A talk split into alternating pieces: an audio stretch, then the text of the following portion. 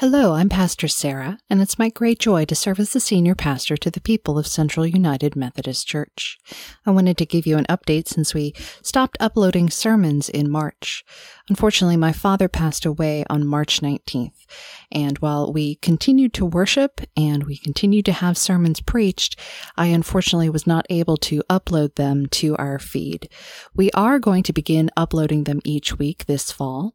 We're launching a year long worship series. We're using the book written by the Reverend Brian McLaren entitled We Make the Road by Walking. We hope that you'll join us on this journey you can find this book for purchase or you can borrow it from the local library if you'd like to see the reflection questions that are included with each chapter. The chapters are only about four pages long, and we encourage you to read them each week.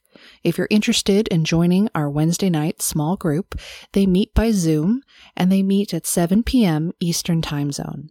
If you're interested, please visit our website and you'll find our contact information on how to sign up for the Bible study.